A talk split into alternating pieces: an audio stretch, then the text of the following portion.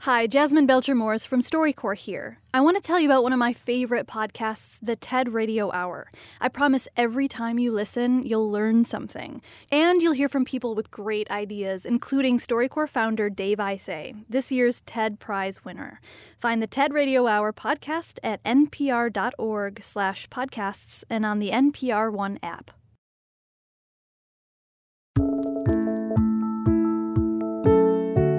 This is the StoryCorps podcast. I'm Michael Garofalo. In this episode, we're listening to stories about admiration on large and small scales.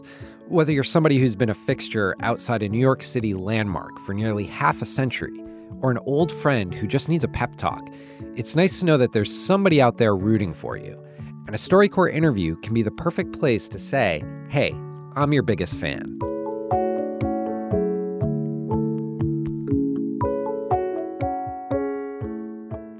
This first interview was recorded about 10 years ago, pretty early on in the history of StoryCorps, and I have to admit it's still one of my favorite uses of a StoryCorps interview ever.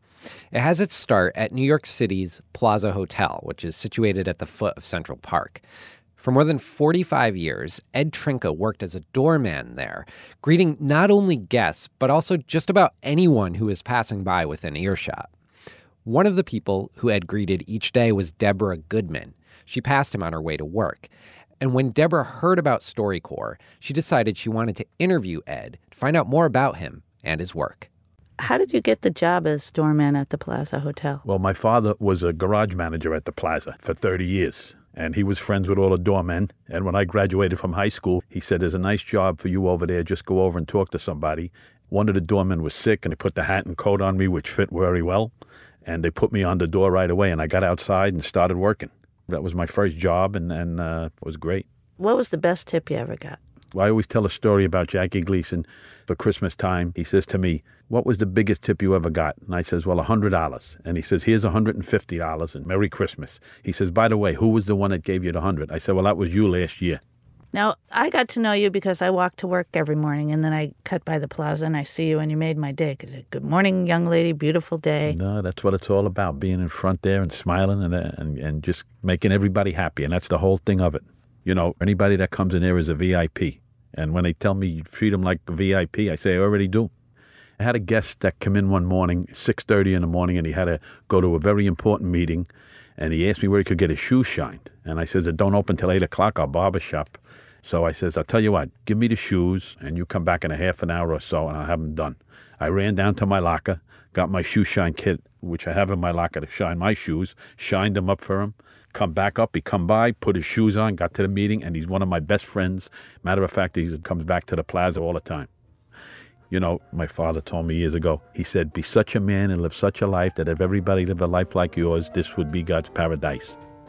And I go by that.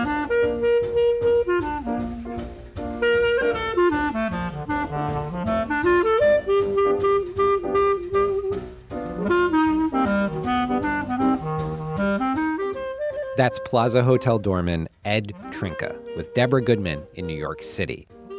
Ed is now retired, but to give you a sense of just how large the plaza loomed in his life, he even met his wife at the plaza.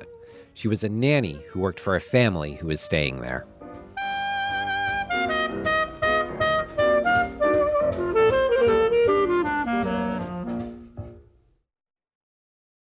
So, at some point, you've probably read a book and felt like the author really saw the world the way that you did. And maybe, especially if you were an angst filled teenager at the time, maybe you felt like if you could just sit down with that writer and chat, you'd become fast friends. I'd venture that probably no other 20th century author inspired that feeling more than J.D. Salinger, who wrote The Catcher in the Rye. Of course, he was famously reclusive, but that just stoked the flame for a young man named Jim Kravchuk. In the late 1960s, he decided to get in his car, drive from his home in Wisconsin to New Hampshire, where Salinger lived, and try to meet the writer he admired most. I don't really recall a, a town or anything. It was like a building that was like the post office, the gas station, and the general store, all wrapped into one. So I went inside and I told him, I says, uh, you know, my name's Jim Kravchuk. I'm from Wisconsin. I was wondering if uh, you could tell me where J.D. Salinger lives. He says, huh, you're never going to see him. Even the delivery boy doesn't see him. He leaves the groceries in the garage and picks up the money in an envelope. I goes, whoa, you know, I came a long way to, to meet this guy. So I talked to a retired school teacher. She gave me directions further. Now, this is so far back into the mountains that it was a dirt road. Amazingly, I didn't get lost.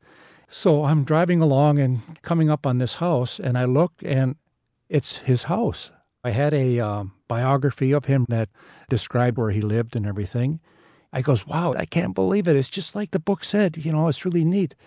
I wasn't afraid, you know, like uh, bashful or anything like that. I thought I'm going to be cool about it. So I parked the car and went up, knocked on the door, and uh, this woman came out, and it was his wife. And I says, uh, "Hello, uh, my name is Jim Kravchuk, and I said I'm wondering if I could uh, meet your husband." And she goes, "Anything he says, he says in his books." She slammed the door. I goes, "Whoa! I come a long way. Wow, this is something." So I turned around and uh, started to go down the steps, and she opened the door again, and she come out to the porch, and she says, "Him and I are divorced, and he lives across the road." So uh, I went down the road. I pulled in his uh, driveway and I knocked on the door. And yeah, he had a screen that was like a copper mesh, and I really couldn't see it. And I'm straining to see him and everything. And just then, a crack of thunder came so loud it felt like it was just above my head. And it started to rain. He came to the door. He says, You better come inside. You know, I goes, Whoa.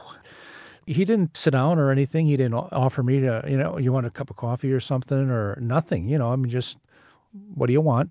And so I told him who I was. And uh, I asked him if he'd ever been in Wisconsin. And he said, Yeah. He says he, he was there sometime during the war.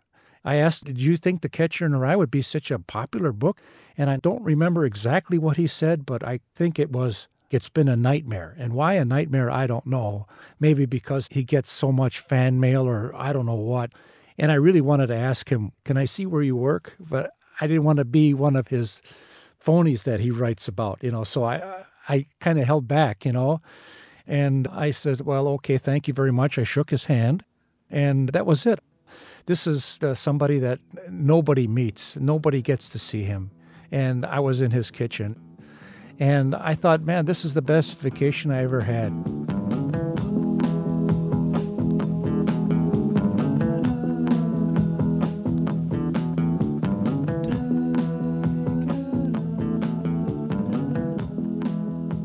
That's Jim Kravchuk in Madison, Wisconsin.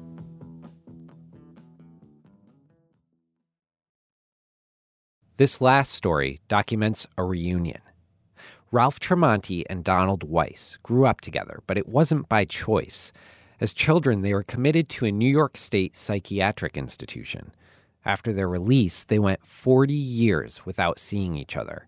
So, what you're about to hear is the first conversation they had since they were kids. And when they met up at the StoryCorps booth and Ralph saw his old friend Donald, he got worried. I'm seeing you after 40 years, and I'm seeing fear in you. And let me ask you a very important question. Do you feel institutionalized? No. Because I'd like you to come out of that shell, I'm- man. I'm- I'm- because you're not free in that shell. I'm free, And I want you to be free. I'm, I'm free. I do what I want now. But the only thing is, but you're still scared. no, I'm not. Yes, you are. And I want to tell I want to tell you something else. Don't stop having interest in women. You're a free man, and you should feel that maybe you could pick up a lady or meet a lady. I have one. That's and then, great. And her name is Marion. And another thing, what you should do is make your home more comfortable to live in. Get yourself a CD player. Listen to some music. Don't stay in that shell. Do you do a lot of reading? Yes, a, a, a dirty novels. See, I do. Well, dirty novels is all right. That's not against the law. That's why they sell them, Donald. You're not allowing yourself to exercise your freedom, man. And that's what I want you to do, man. Because that'll make me real happy, and you'll be able to come out of that shell, man. Because I really don't want you in your, in that shell for the rest of your life. That's the way I feel about it, man. Go ahead, Donald. I want to hear you. I haven't seen you in 40 years. that fear and that darn lousy hospitals is still in my system. If it was, if it Yeah, well, you're never going to get rid of that. But guess what? I might get rid of it if it's gone. The memory is always going to be there, but guess what? You yeah. don't have to live it for the rest of your life. I I to bite my fingers. Donald, they don't have that many hospitals to put anybody in no more. I know. We're not living in that era anymore. That era is dead. That's that dead. It's dead and buried for you. Rotted. Don't ever let anybody tell you they can do something to you. You're free, man. You don't have to take that. Am I right, Donald? Right, Say it loud and clear. right, hundred percent.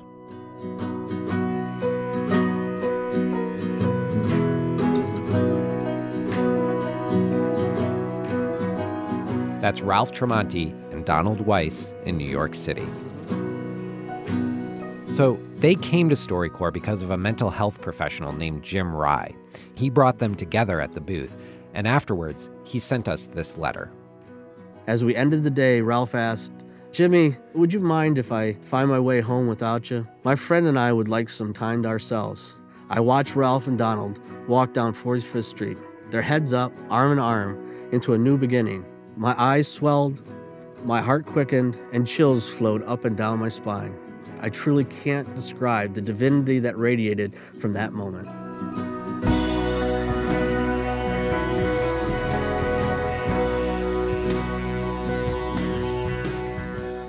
That's it for this episode of the StoryCorps podcast. If there's somebody that you've been meaning to interview, your chance is coming up this Thanksgiving with the Great Thanksgiving Listen. It's our effort to record an entire generation's stories over one weekend. We're hoping to do this through the StoryCorps app, which you can get on iTunes and Google Play. And we're also working with teachers throughout the country to create a national homework assignment around this project. If you're a teacher and you want to do this assignment, go to thegreatlisten.org to find out more. But we want everyone to spread the word. So if you're not a teacher, email your old high school, ask them to participate, get in touch with your kid's school, reach out to every teacher you know. Help us turn this thing into a national moment. For the StoryCorps podcast, I'm Michael Garofalo. Thanks for listening.